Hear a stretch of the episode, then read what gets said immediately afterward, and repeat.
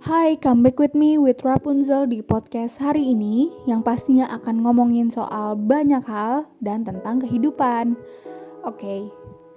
malam ini aku akan berbicara tentang masa terpuruk.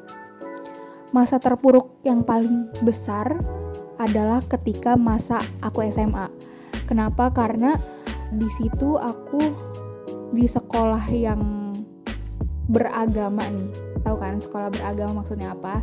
Pada saat SMP terus aku transisi nih. Transisi di masa SMA itu sekolah yang pada umumnya gitu.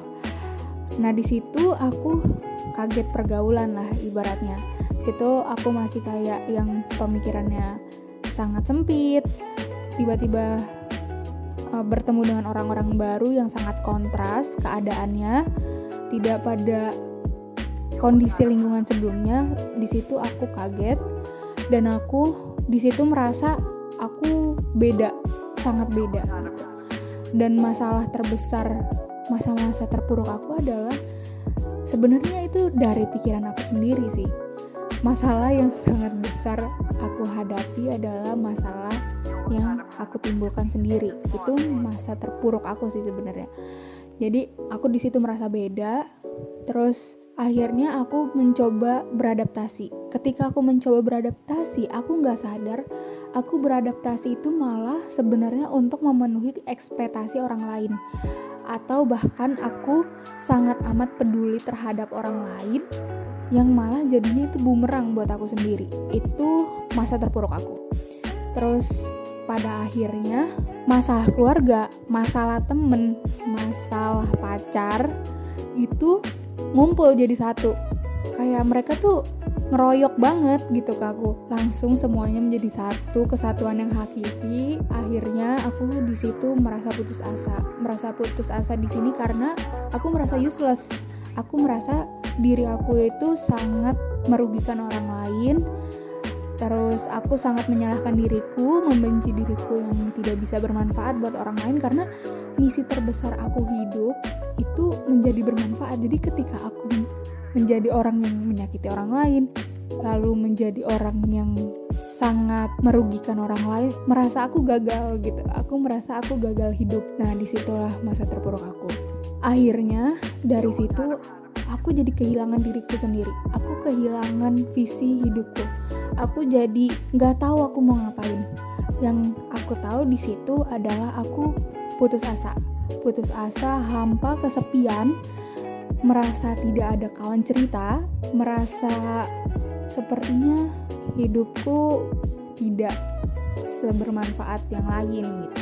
Akhirnya aku menjadi membanding-bandingkan diriku dengan yang lain nih. Nah dari situ aku setelah aku tarik nih tarik lima tahun sebelumnya aku menganalisis lagi kejadian itu. Ternyata yang sebenarnya membuat aku sangat terpuruk adalah pikiranku sendiri. Kalian pernah gak punya masalah yang mungkin bagi orang biasa aja tapi bagi kita tuh sangat besar. Itu kan karena persepsi kita kan.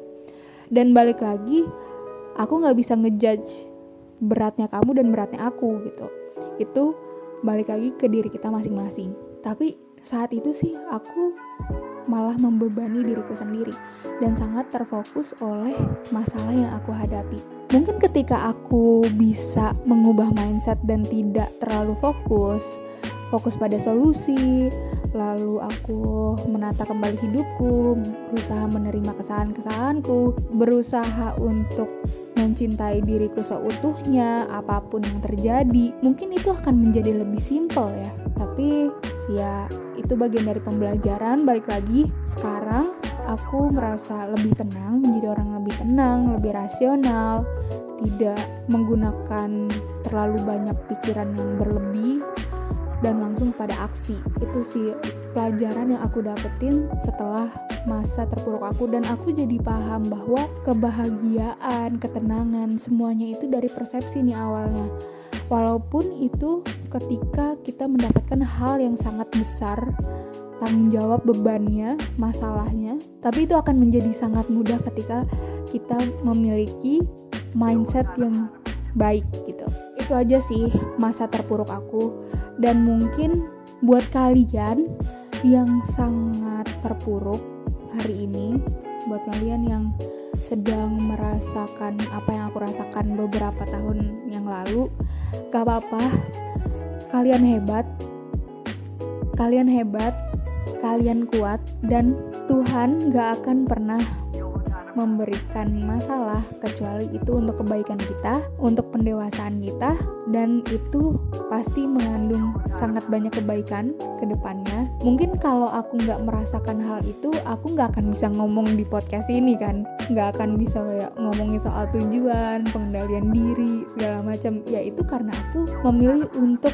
mau belajar dari kesalahan-kesalahan yang aku buat gitu.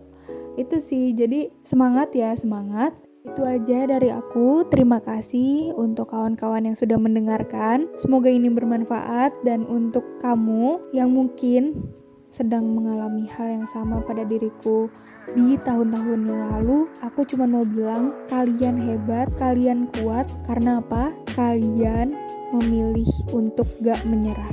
Oh iya, satu lagi.